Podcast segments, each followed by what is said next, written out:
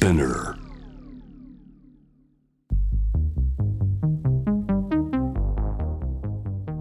フィレンツェ、上海、香港と話題を呼び続けてきたエキシビション。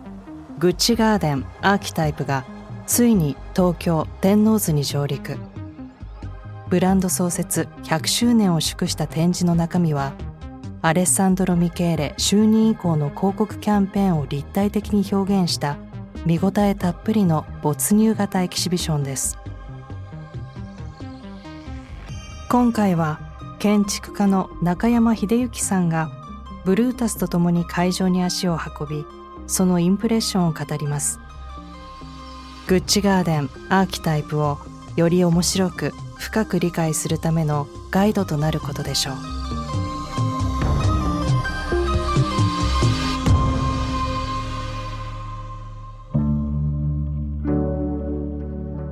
中山さんが足を踏み入れたのは2018年秋冬コレクションの広告キャンペーン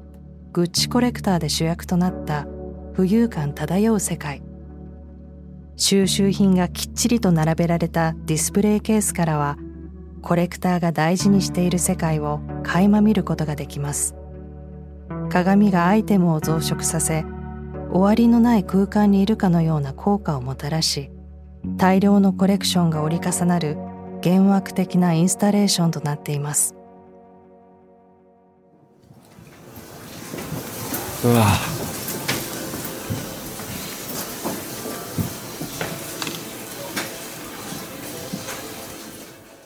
何かをこう突き詰めた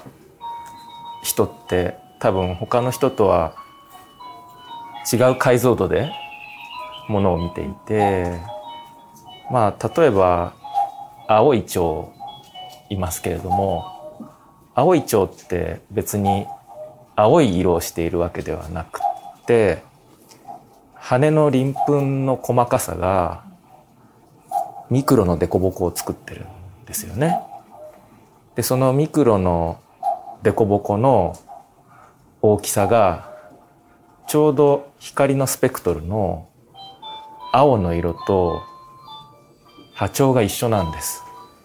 だから青い絵の具が多く見えてるんじゃなくて色のない凸凹が青い光だけを反射していてだから発光してるように見えるんですよね。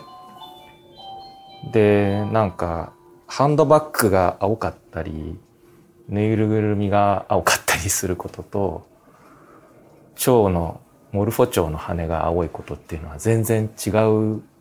意味を持っていて多分この部屋の主っていうのはなんていうかこう色を同じ青でも全然違う存在としてこう享受しているような違う解像度で世界を眺めてるまあなんとなくこの部屋の主はそういう人なんだろうなっていう気がすごくしますね。うん、で何かを突き詰めてしまうと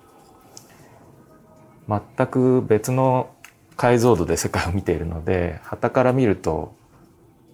クレイジーな人のように思われがちなんだけれどもその人の解像度では正しく世界を見ているつもりで伝わらなくなると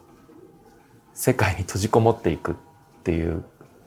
まあなんていうか孤独みたいなものが何かものを突き詰めて考えたり観察している人には必ずあってこの部屋すごくこうファンシーなものもあったり可愛いものもあるんだけれども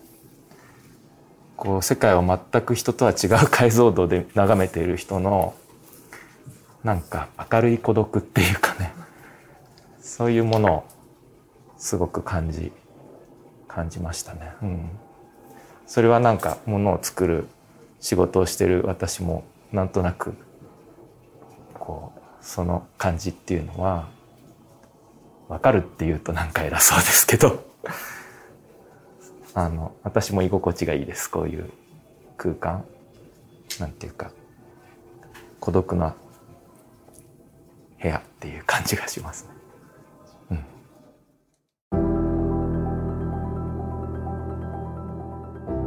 四方を取り囲むのはスペイン人アーティストイグナシ・モンレアルによる2018年春夏コレクショングッチ・ハルシネーションの世界を絵画で表現している部屋です。リアリズムを特徴とするイグナシの絵画は時にポップで象徴的時に魅惑的で錬金術のようなハイブリッドな世界を作り上げています。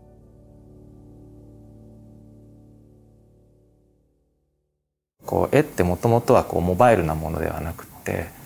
それどころか絵っていう独立したジャンルなんて存在しなかったことがルーツになっていて例えばラスコーの洞窟の中に描かれたその人類最初の絵画は絵画ではなくって暗い洞窟の中でこう灯されたかすかな光の中に浮かび上がるどこでもない場所っていうか非常にこう宗教っていう概念すらまだなかった時にこうまあイリュージョンとして今で言うとバーチャルリアリティみたいなものとしてこう体験と光環境と空間と絵画が全て一体になっていたんですよね。でこうまあ例えばミケランジェロが天井画を描いたりだとか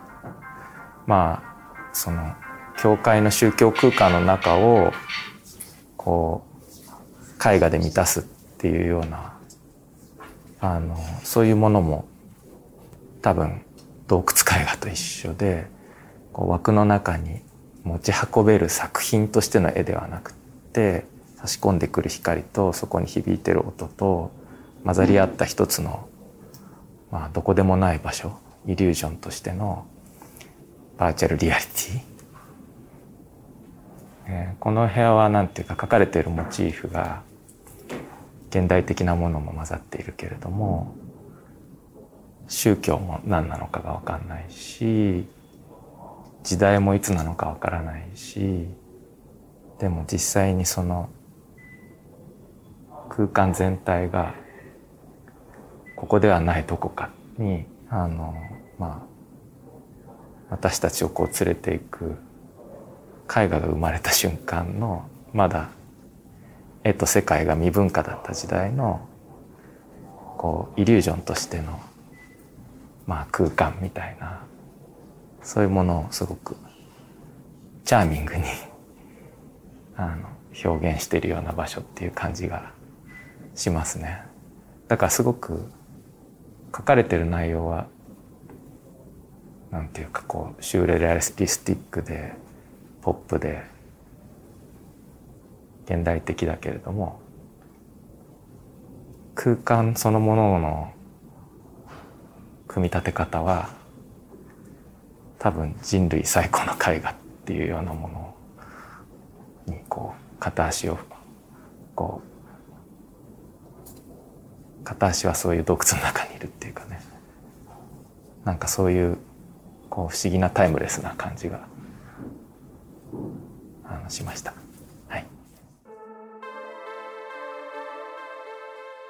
建築家の中山秀幸さんがやってきたのは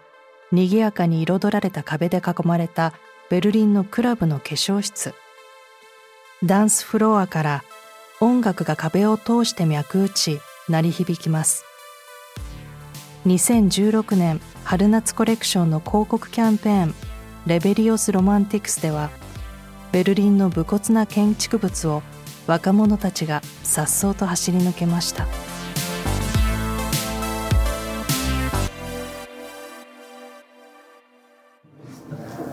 あのー、まあ僕建築の仕事をやってるので、えーと、どんな建築にも必ず目的とか用途があります。でまあ例えば今僕がいるお部屋はトイレなので汚れちゃいけないからタイル張りになっていてツルツルしたものしかなくってで遠くで多分フロアのダンスミュージックが廊下越しに響いてきていてそれですごくこう反響するんですよね音がね。でそのために作ったわけじゃないんだけどどんな空間にもそのつもりじゃないけれども固有の音空間だとかそういう感覚っていうのがあってでそれがその用途を超えたその時の気分とフィットすると急に世界が生まれ変わるっていうようなことがなんか都会にはいっぱいあると思うんですよね。でまあ例えばスケートボードに乗ってる人にとっては都会の凸凹とかが手すりや階段が全く別のものに見えてるみたいにまあ夜中のスーパーの商品の棚が並んだ一本道が、まあ、走ら走り出さずにはいられない場所に思えたりカートが押し押しやすいようにツルツルの床がサーフィンのように滑れるサーフェスになったりそこにはそこの固有の音の響き方があってそれがその時の気分にフィットするとなんとなくこう自分だけの世界がそこにこう見つかったような、まあ、都会って建築家がそうやって作った目的とは全然関係ないところに実はその僕らがまだ知らない空間のその可能性が眠っていて遊んだり裏切ったりそういうその自由にそれをこう読み解こうっていうような気分がこう全く違うものにこう世界を作り変えちゃう。で朝日が上がると夢が解けてただの街に戻っていくっていうなんかそういうその両義性みたいなもの。なんかこう時間とともにミラクルが消えてしまうんだけどそれゆえにすごくこうキラキラしてるっていうか。まあなんかそういうのってみんな好きですよね。僕も自分では絶対に設計できないんですけれども裏切られる瞬間のために設計するなんてできないんだけどそれゆえにそのキラキラした時間っていうのは何ていうか憧れですよね。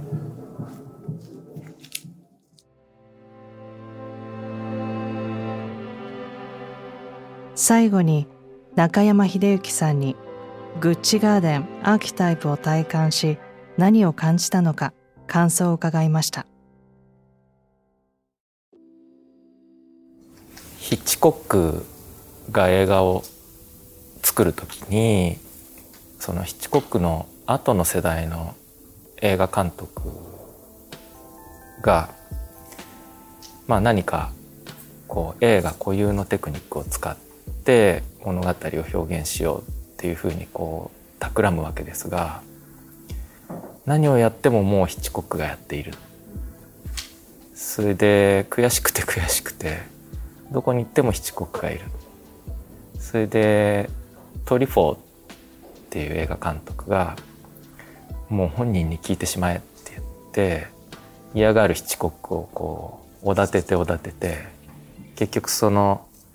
ヒッチコックの映画術っていう一冊の本になっていてで本当全然関係ない話なんですけれどもで僕それを読んですごくびっくりしたのがあの映画って脚本があってロケハンがあってで役者を選んでで決められた通りにそれをこなしていくと全体ができるっていうようなこうすごく線的なものだと思ってたのがなんかヒッチコックは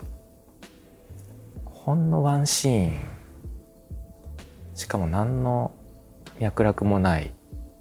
まだ物語の全体像もないだけどほんのワンシーンの撮り方のアイディアをうっかり思いついちゃって。例えばそれは自動車工場で世界でまだあまり知られていなかった流れ作業で車ができていくっていうその様子を見てもしカメラがそれを横向きに追いかけていったらどんな風な物語がふさわしいだろうかみたいなところから一本の映画ができていったりするっていう。でそれを見た瞬間にあそんな風に映画の作り方ってあるんだ。だからこう発想ができるんだっていうすごく驚いて。建築でもそういう作り方ができないかなっていうのをこう憧れたんですよね。つまりその全体像があって割り振っていくとちゃんといいものができるんじゃなくてちょっとしたドアの開き方を思いついた瞬間にすごく大きな建築がこう想像できてしまうみたいなそういうのってヒッチコックみたいにやっていいんだっていうふうに思った。で多分ファッションの世界は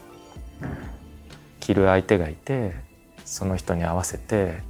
まあ、シーンを思い浮かべて服を作っていくっていうふうにまあ考えてしまいがちですけれども